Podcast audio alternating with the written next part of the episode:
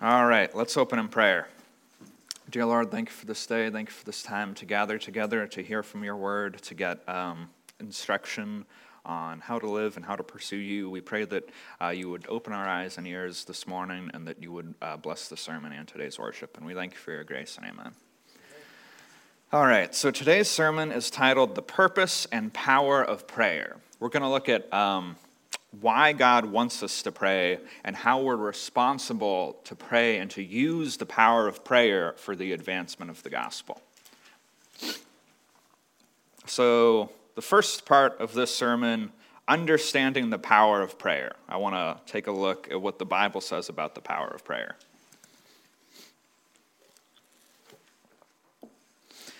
So, the the biggest takeaway about the power of prayer, the most important thing you can understand about what prayer can do, is prayer can cause good things to happen that would not otherwise happen. And it can prevent bad things from happening that otherwise would happen. Amen. So um, I, I want to think about that aspect of it because we're going to get into that in detail. That'll give a context for what we're going to talk about in a bit of why God wants us to pray.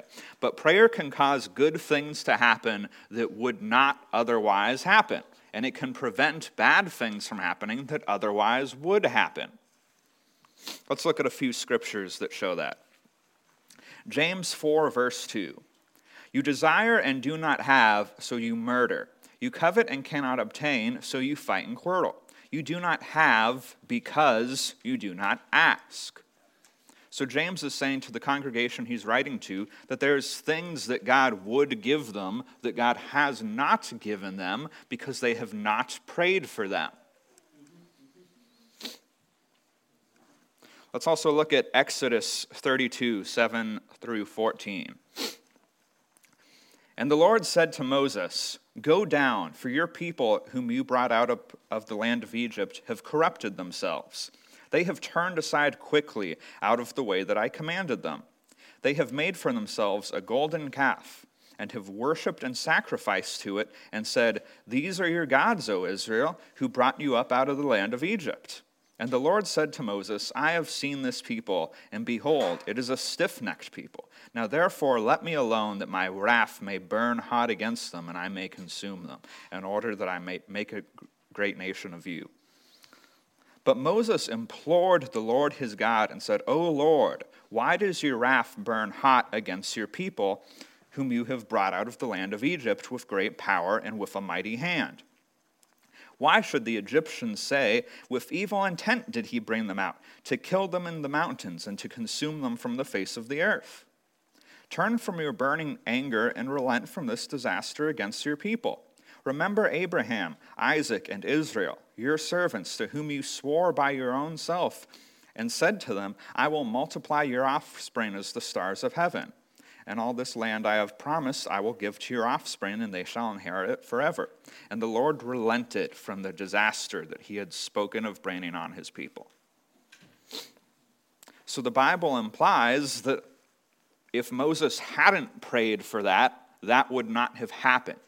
The Bible implies that if Moses hadn't prayed for mercy, mercy would not have been shown.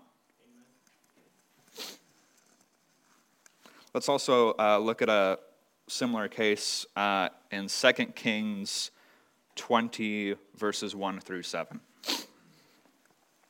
About that time, Hezekiah became deathly ill and the prophet Isaiah, son of Amos, went to visit him. He gave the king this message This is what the Lord says Set your affairs in order, for you are going to die. You will not recover from this illness. When Hezekiah heard this, he turned his face to the wall and prayed to the Lord. Remember, O Lord, how I have always been faithful to you and served you single mindedly, always doing what pleases you. Then he broke down and wept bitterly. But before Isaiah had left the middle courtyard, this message came to him from the Lord Go back to Hezekiah, the leader of my people.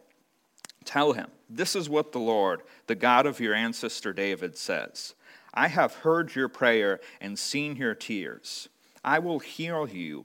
Uh, and three days from now, you will get out of bed and go to the temple of the Lord.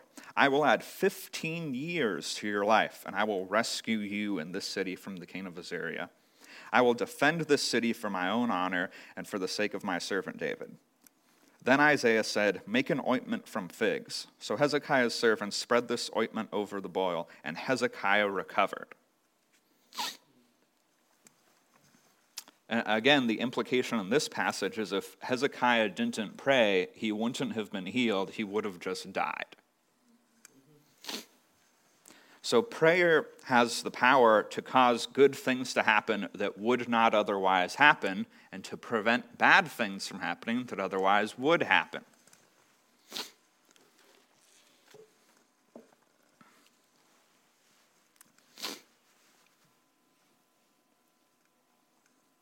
And you know, sometimes those are very significant things. Prayers change the course of nations. We talked about that last week in the example uh, we examined uh, with Derek Prince when he was at a prayer meeting praying for Kenya and how it changed the course of Kenya. You know, prayer has raised people from the dead. It's caused miraculous healings. It's led to major revivals that wouldn't have otherwise happened. Almost every major revival that happens uh, is closely connected with prayer, ongoing prayer over long periods of time.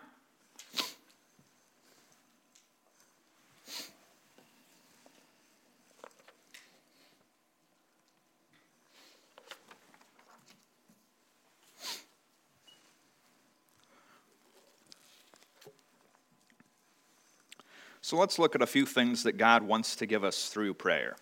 Uh, number one, wisdom. Let's look at James 1, verse 5. And the prayer, uh, no, that's not James 1, verse 5. James 1, verse 5. If any of you lacks wisdom, let him ask of God, who gives generally to all without reproach, and it will be given him. We need God's wisdom. God knows everything. And, uh, and there's a lot of things in order to succeed in, we need to know certain things. We need wisdom. And God gives wisdom generously, but we need to ask for it in prayer. Another thing God wants to give us through prayer is peace. Let's look at Philippians 4 6 and 7.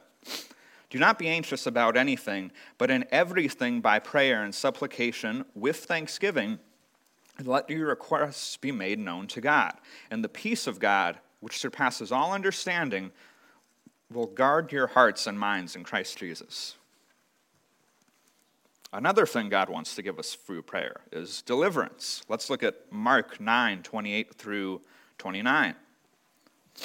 So, uh, in this passage, just before this, there was a man with a son who was cruelly demonized or demon oppressed. And the disciples were trying to cast the demon out, and for some reason, uh, they were unable to. And when he had entered the house, his disciples asked him privately, Why could we not cast it out? And he said to them, This kind cannot be driven out by anything but prayer.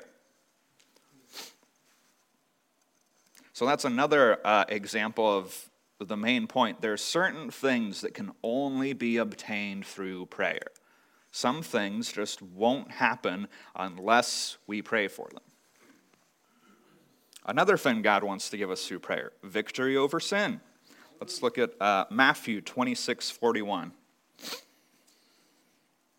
Watch and pray that you may not enter into temptation. The spirit indeed is willing, but the flesh is weak. God wants to give us healing through prayer. Let's look at James 5:15. And the prayer of faith will save the one who is sick, and the Lord will raise him up and if he has committed sins, he will be forgiven. God is even willing to give us mercy on entire nations through prayer. Let's look at 2 Chronicles 7:14.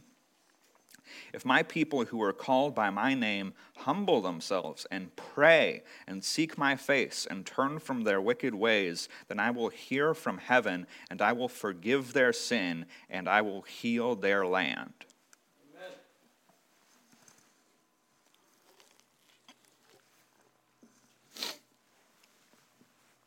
So, this is just a small list of the, uh, the gifts that God has to give us through prayer. It'd be almost impossible to make an exhaustive list because God has so much that He wants to give us through prayer.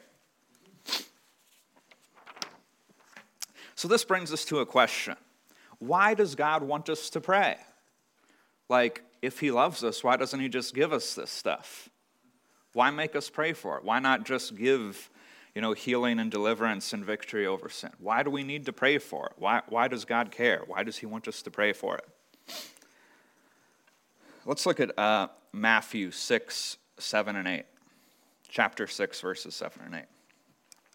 And when you pray, do not heap up empty phrases as the Gentiles do, for they think that they will be heard for their many words. Do not be like them, for your Father knows what you need before you ask Him. So we're definitely not praying in order to alert God of what we need or of what we want, because God already knows.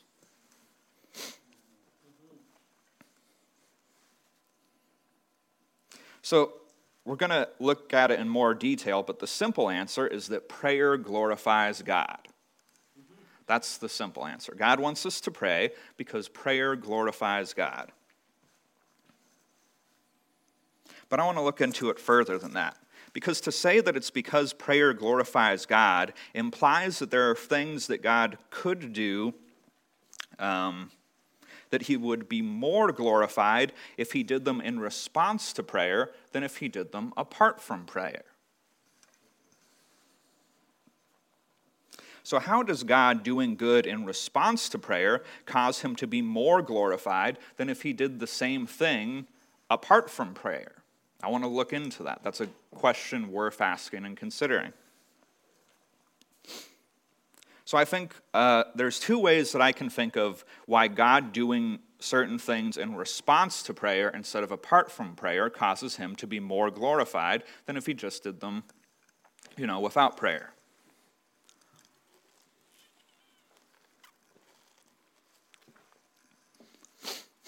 The first one is that um, prayer in itself honors God and it helps us to stay humble asking someone to do something on your behalf is a form of honoring them in some sense. Let's look at uh, Daniel chapter 6, verses 6 through 9.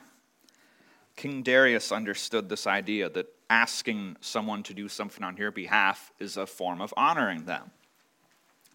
Then the high officials and satraps came by agreement to the king and said to him, O King Darius, live forever. All the high officials of the kingdom the prefects and the satraps and the counselors and the governors are agreed that the king should establish an ordinance and enforce an injunction that whoever makes petition to any god or man for 30 days, except you, O king, shall be cast into the den of lions. Now the king established the injunction and signed the document so that it could not be changed, according to the law of the Medes and the Persians, which cannot be revoked. Therefore, King Darius signed the document and injunction. Now, why would he do that? Why would someone even come up with such an idea? It's because making a petition to someone is, in some sense, honoring to them. When we pray for God to act, we honor him as powerful and as capable. And when we pray for wisdom or direction, we honor him as wise and as knowledgeable. When we pray for God to give us anything, we honor him as gracious and as generous. And when we ask God to do what we can't do, we honor him as superior. When we ask God to do what no one else can do, we honor him as superior. So prayer is honoring to God. Not only that, but prayer helps us to stay humble. Having to pray to God reminds us of our need for God. When God does grant us what we're praying for, having prayed for it helps us to see his hand in it and to remember that it comes from him. And otherwise, that's really easy to forget. Let's look at Deuteronomy 8 17 and 18.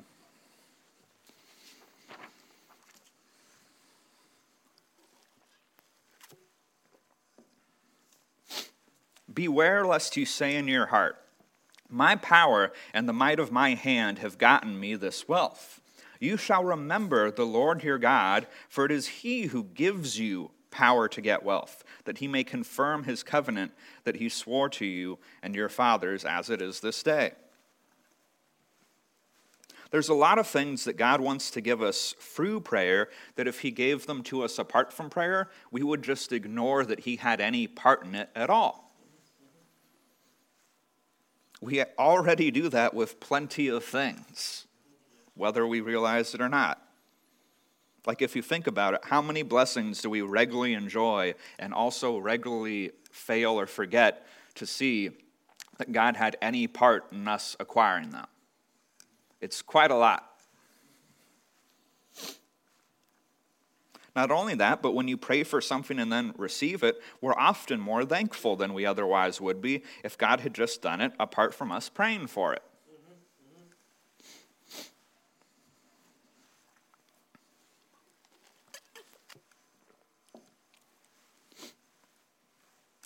And it's good that prayer helps us stay humble because, you know, staying humble helps us to glorify God. Pride distracts us from God's glory.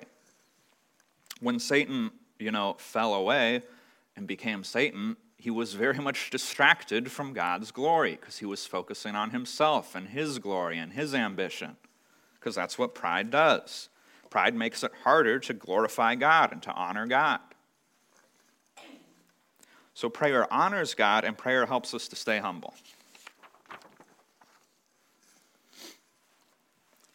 Not only that, but prayer helps us to image forth the glory of God. Uh, now I'm going to have to get into some detail to explain what I mean by that. So, God made humans in his image so that we could reflect and display his glory. You know, all of creation displays the beauty of God. Let's look at Psalm 19, verse 1. The heavens declare the glory of God, and the sky above proclaims his handiwork or his craftsmanship. Let's look at Romans 1, verse 20. For his invisible attributes, namely his eternal power and divine nature, have been clearly perceived ever since the creation of the world and the things that have been made, so that we are without excuse. So all of creation displays God's beauty. But if all of creation displays God's beauty and humans are made in God's image, then humans must have a special role in displaying God's beauty.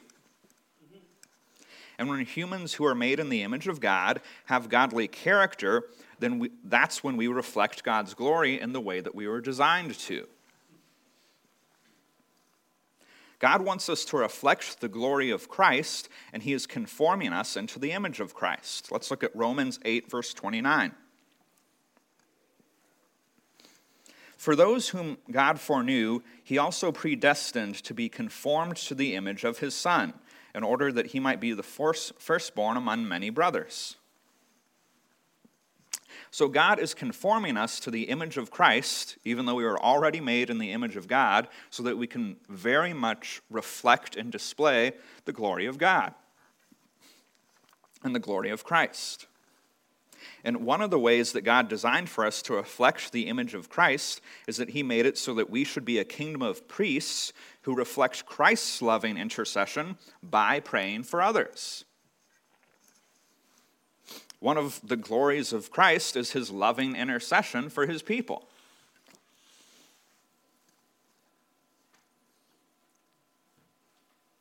Uh, let's look at Romans 8:34. Who is to condemn? Christ Jesus is the one who died, more than that, who was raised, and who is at the right hand of God, who indeed is interceding for us. Let's also look at Hebrews 7, verse 25. Consequently, Christ is able to save uh, to the uttermost those who draw near to God through him, since he always lives to make intercession for them.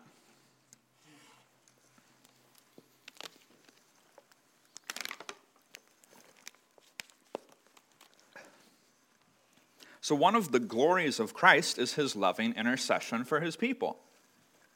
And God made us to reflect that glory by making us a kingdom of priests who should pray and intercede for others. Let's look at Revelation uh, verses Revelation 1 verse 6.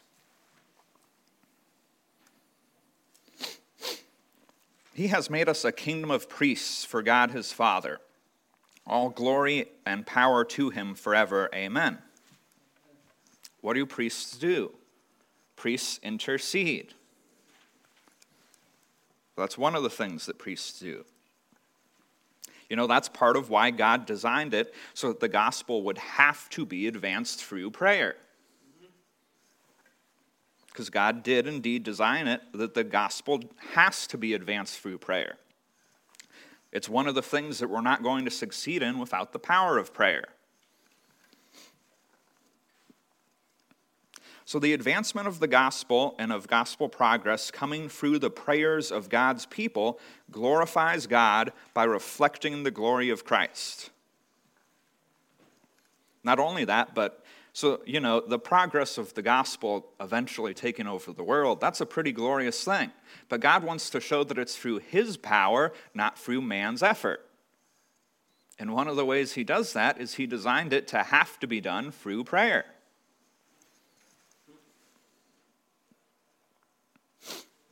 Now, I want to um, make one point now that we've established that. So, those are my two reasons um, of what I can see for why God is more glorified by doing certain things in response to prayer instead of apart from prayer. So, yeah, that is why God is more glorified by doing certain things in response to prayer instead of apart from prayer. But I want to make a point that God is not in any way unloving by requiring that we pray. By having certain things that He won't give us unless we pray, God is not in any way unloving for doing that.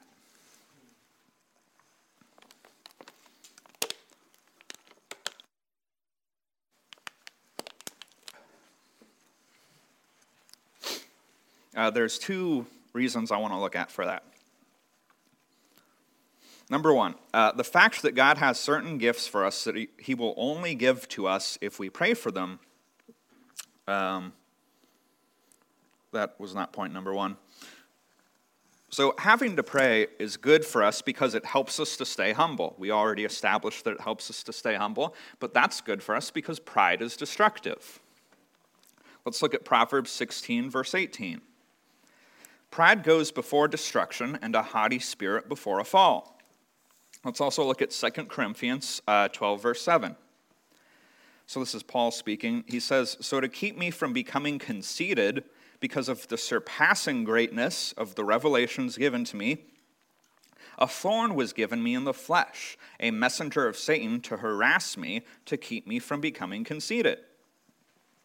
So God here is being loving to Paul by giving him a trial in order to help him stay humble because he otherwise would have become conceited, is what this is implying. That could have caused him to potentially fail his ministry and his mission. But God was gracious to Paul in that God kept Paul from becoming conceited. Because Paul was receiving pretty great revelations, and it would have been kind of easy to become puffed up and conceited. Like, I'm Paul, look at what I've done. You know, all these churches exist because of, you know, my ministry, it would have been very easy to become conceited. And it could have potentially shipwrecked, you know, Paul's Christian life. But God was gracious. God did not allow Paul to become conceited. Not only that, but, you know, God's glory is always connected to our well being. Because God's glory is what we'll enjoy forever in eternity. So the more God is glorified, the more enjoyment we'll have. Let's look at John 17, verse 24. Father, I desire that they also, whom you have given me, may be with me where I am, to see my glory that you have given me, uh, because you loved me before the foundation of the world. The reason there's fullness of joy in God's presence is because we get to delight in God's glory. So when God does things to glorify himself, he is also doing good to us by glorifying himself. Because God's glory is always connected to our well being.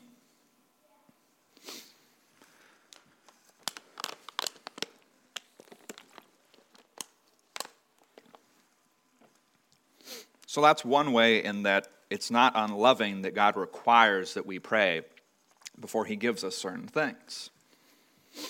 But I, I want to look at another way in which it's not unloving for God to require that we pray. The fact that God requires prayer for some things does, um, does not mean that he doesn't do them out of his own initiative. It may feel like when we pray for good to be done that we're initiating the good being done because God's requiring us to pray for it, so aren't we the ones initiating it? No. Or at least not necessarily. So when Moses prayed in the passage we looked at that God wouldn't destroy Israel, Moses prayed it, but God sovereignly ordained that Moses would pray it. So it was still God's initiative to not destroy Israel, but he still wanted it to be done by the means of prayer. God wanted to not destroy Israel. He wanted to show them mercy, but he wanted that mercy to be shown in response to prayer. And so he ordained that Moses would pray. I want to further illustrate this idea of, um, you know, the good God does through prayer being by his initiative. Uh, but I want to refer to a testimony, Kelly Lester's testimony. Uh, she was a guest speaker at the Miami Valley Women's Center Gala this year. And I found a recording of her testimony on YouTube, so we're going to look at it in a second. And uh, if you want to see the whole thing, there's a link to it in the handout, um, but that's just to the entire video of the gala. Uh, so for Kelly Lester, she talks about um, her life story and how she started out and how she um, had had several abortions and just the direction her life took at the beginning, and um, and how she uh, was living with several boyfriends, and that's kind of where this part of this testimony is going to start out. Uh, but we can play that video. Several years later, I was living in New Orleans with a boyfriend, and it was a very violent relationship. We went out to celebrate that I was leaving because the relationship wasn't working. And it got into a fight, as it usually did. And he came home. Several hours later, I came home. And the fight culminates with him kneeling over top of me. And we had ripped the door off one of the doors on, onto the floor, and there was a two by four laying on the ground and he kneels over top of me. He grabs the two by four and he goes to swing and hit me over the head with it. Mid swing, he drops the board, punches me in the face several times. Blood goes everywhere. He says, Oh gosh, I've actually really hurt her. And the fight stops. Well, the next morning, I wake up and I have text messages and phone calls from my father in Virginia, who is the last person you want to talk to after a night like that. And so I did not. 24 hours after that, I packed my belongings and drove back to Virginia. My dad meets me, and I have two big black swollen eyes. My nose is flat and crooked, and he begins to cry. I said, Oh, dad, I was in a car accident. You know, the things women say. And he looks at me and he says, Kelly, two nights ago I was asleep, and in the middle of the night, the Lord woke me up, and I had a vision of you laying dead on the floor with your head split wide open. And so I began to pray. Now, I didn't tell my dad that, but I realized that at that moment when the boyfriend dropped the board, it was when my father's prayers saved my life. A couple of weeks after that, I'm sitting in my dad's church because my dad was a pastor. And I hear at the end, as he gives the altar call, you know, you get the butterflies in your stomach. Some of you remember that. And I hear as clearly as I've ever heard anything, I hear the Lord say, Have you had enough.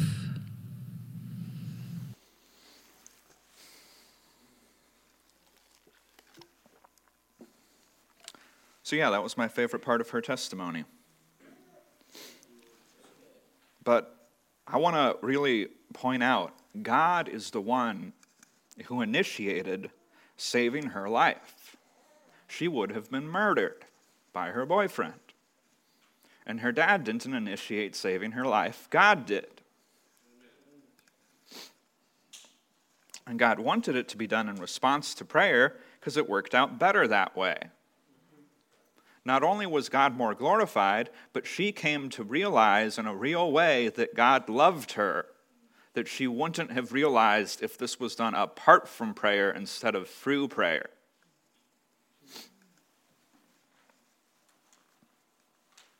So, just because God requires that we pray in order to give us certain things does not mean that He doesn't love us, and it doesn't even mean that He's not the one initiating that good that He gives to us through prayer.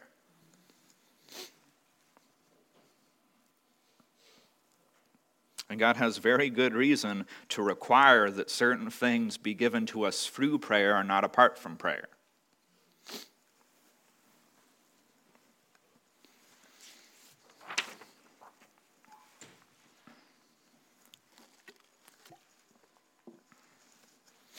All right, uh, the next thing I want to talk about prayer is our responsibility as Christians. We need to understand that.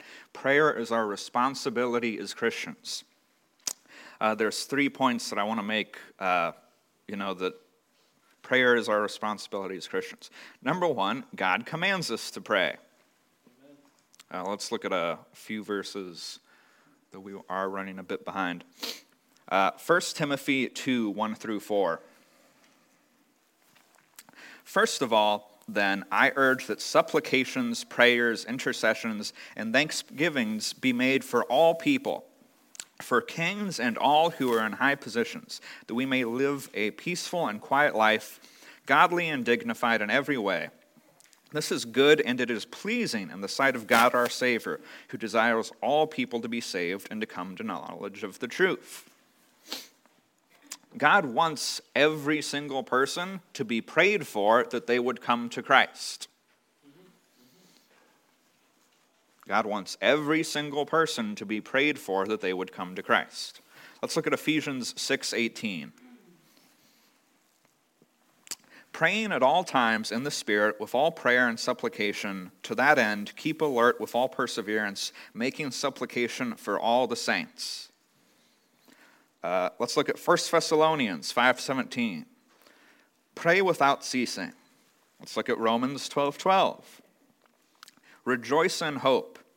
Be patient in tribulation. Be constant in prayer. So, prayer is a command. We are commanded to pray. There's no way to avoid that. There's no way to swipe it under the rug or to, well, this word means this. No, we're commanded to pray. Amen. But the next thing I want to look at, um, having to do with our responsibility to pray, is uh, what it means to pray in Jesus' name. This is something uh, I was thinking about earlier this week, and I've started to think about it in a bit of a different way. So let's, um, you know, we're taught in the Bible that we should pray in Jesus' name. Let's look at John 16 24. Until now, you have asked nothing in my name. Ask and you will receive, that your joy be made full. So when I was growing up, in Jesus' name always seemed like some nebulous spiritual saying that just, you know, really meant nothing to me. And I, I feel like other people didn't know what it meant either. But that's kind of weird because it's, it's actually a phrase we use in modern English to do something in someone else's name. Like, we still use that phrase. Uh, so I looked it up on Google. We can show, you know, the dictionary definition. Um, so, doing something in someone else's name means to do it either by their authority or for their sake. But it almost always means both at the same time. It almost always means both at the same time whenever you see it used.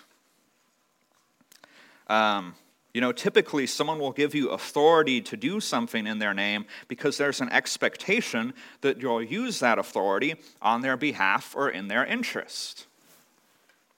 So when I log into Facebook, I can post things as GCF or in the name of GCF. But they didn't give me the authority to do that so that I could post memes about programming. They gave me the authority to post things in their name so that I could uh, do it in their interests or on their behalf, so that we can get, you know, more advertisement. I also have a GCF credit card. Catherine didn't give me a GCF credit card so that I could eat at Taco Bell more often. I have authority to purchase things in the name of GCF because I purchase them on behalf of GCF. I don't just purchase whatever I want. yeah. I need to talk to Catherine about that.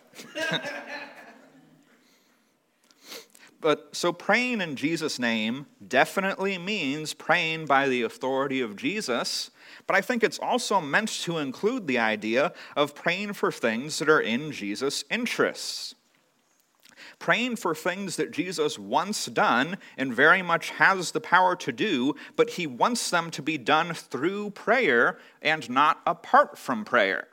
Because we've just seen very clearly that God has a lot that he wants to do through prayer, but not apart from it. So, praying in Jesus' name means praying by the authority of Jesus, but I think it's also meant to mean praying for the things that Jesus once prayed for.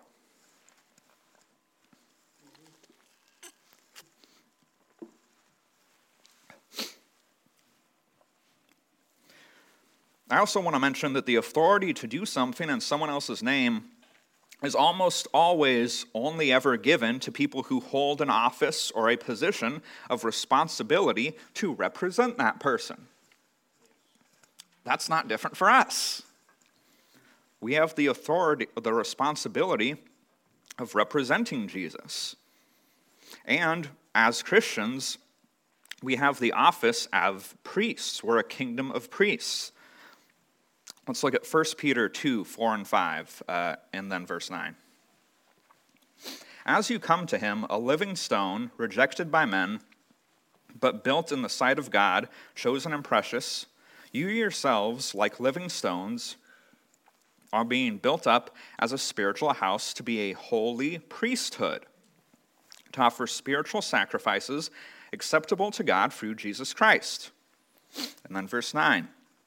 But you are a chosen race, a royal priesthood, a holy nation, a people for his own possession, that you might proclaim the excellencies of him who called you out of darkness into his marvelous light.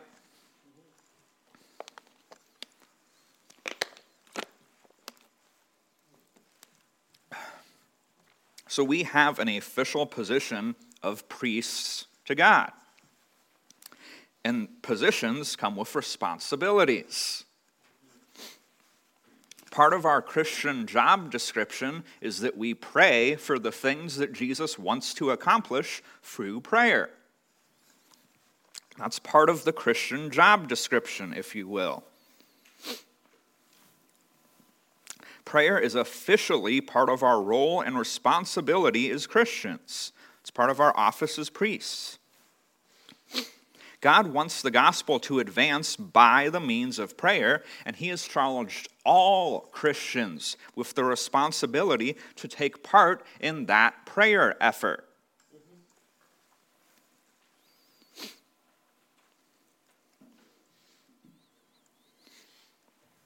So the gospel is to advance by prayer, and God has charged all Christians to take part in that effort. We're all responsible.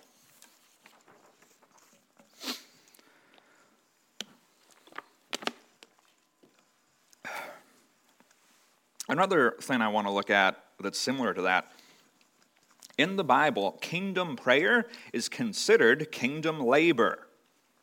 Kingdom prayer is considered kingdom labor. Let's look at Colossians 4 12 and 13. Epaphras, who is one of you, a servant of Jesus Christ, greets you, always struggling or striving on your behalf in his prayers, that you may stand mature fully assured in all the will of God.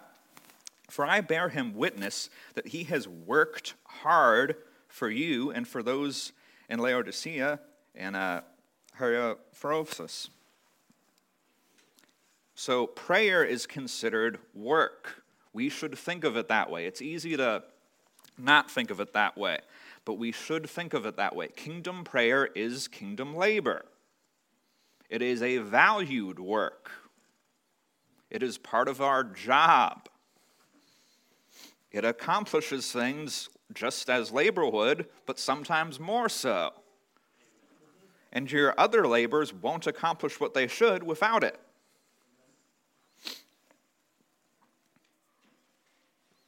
You know, sometimes on a job, two different types of labor are required to, uh, for the end result. This is a kind of a poor random example, but if you're working as a cook, not only do you, and you're trying to make a pie, you have to do the labor of making the filling, but you also have to make the crust. You know, we have to work in sharing the gospel, but we also have to pray.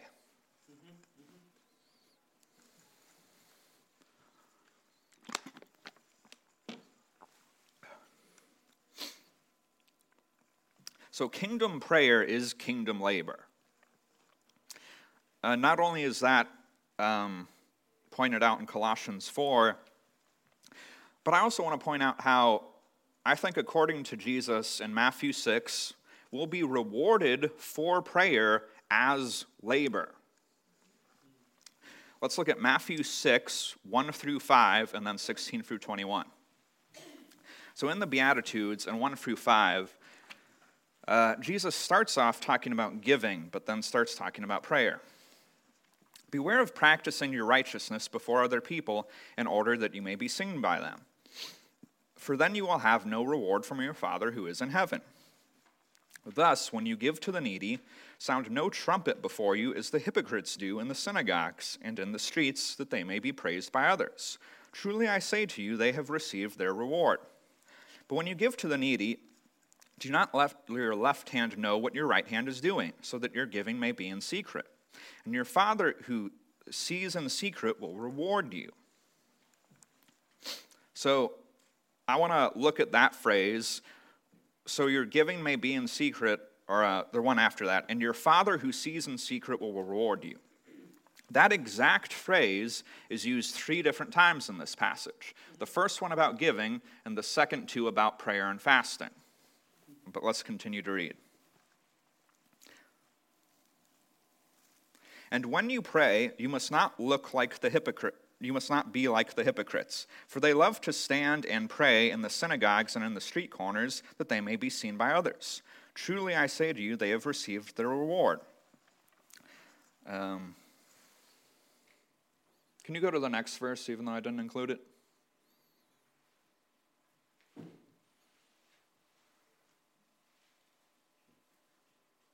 Never mind. Um, and when you fast, do not look gloomy like the hypocrites, for they disfigure their faces that their fasting may be seen by others. Truly I say to you, they have received their reward. But when you fast, anoint your head and wash your face, that your fasting may not be seen by others, but by your Father who is in secret. And your Father who sees in secret will reward you. And he says these things in the context of the next few verses. Do not lay up for yourselves treasures on earth where moth and rust destroy, but where and where thieves break in and steal, but lay up for yourselves treasures in heaven, where neither moth nor rust destroys, nor and thieves don't break in and steal. For where your treasure is, your heart will be also.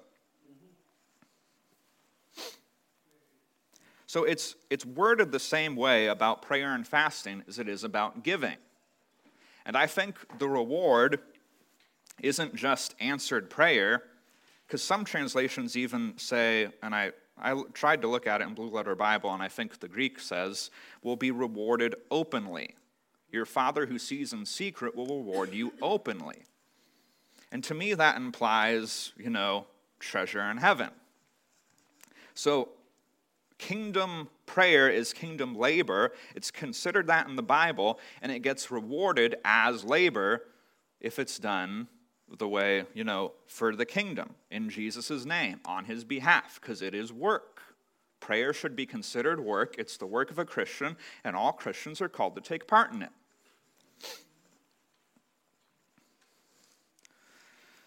Uh, so, the last section of this sermon, uh, setting aside time for prayer. I just want to give an admonition to set aside time for prayer. Uh, I think all Christians should have a daily time of prayer. Prayer is an important part of our lives, and um, you know, some people think, well, I just pray throughout the day. You know, a little here, a little there, pray without ceasing. And you should do that. We should pray without ceasing. But prayer is important enough that you should have a daily time set aside for it. It's part of your job description. it should have daily set aside time. Not only that, but I think um, basically all Christians should have a weekly time for fasting. You know, the passage we just looked at says, when you fast, not if you fast. There can be exceptions for medical reasons, especially in certain seasons of life, like if you're pregnant and maybe if you're breastfeeding. But in general, Christians should fast regularly, like once a week. So have a daily time for prayer and have a weekly time for fasting. Not only that, but I think you should try to host or attend a worship and prayer meeting at least once a week. You know, last week I talked about uh, how we should have more small and casual worship meetings as a church. We should also have more prayer. When you have a worship meeting, have prayer. They should be worship and prayer meetings because God has a lot that He wants to accomplish through prayer, not apart from prayer.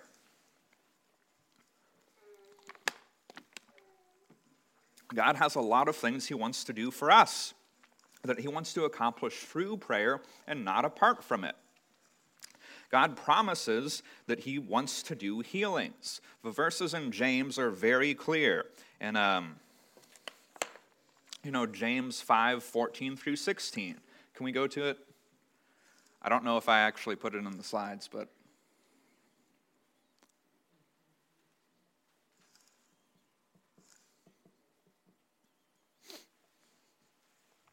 Is anyone among you sick? Let him call the elders of the church and let them pray over him, anointing him with oil in the name of the Lord.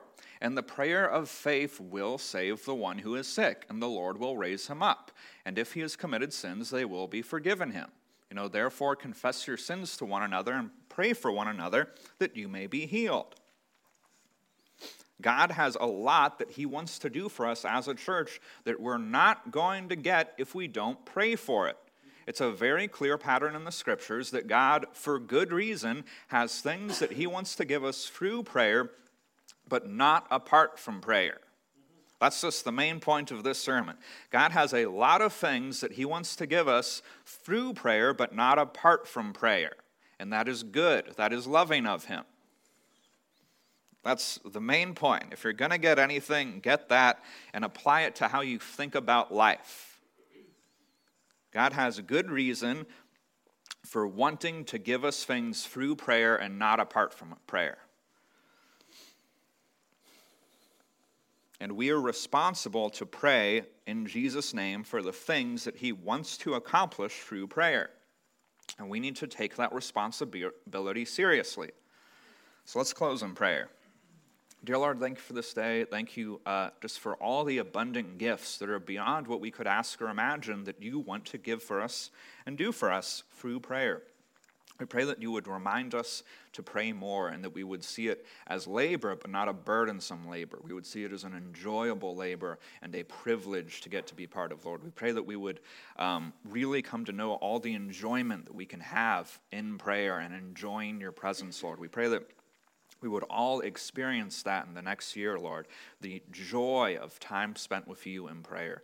And we pray that um, you would bless us as we worship and as we pray. And we thank you for your grace and amen.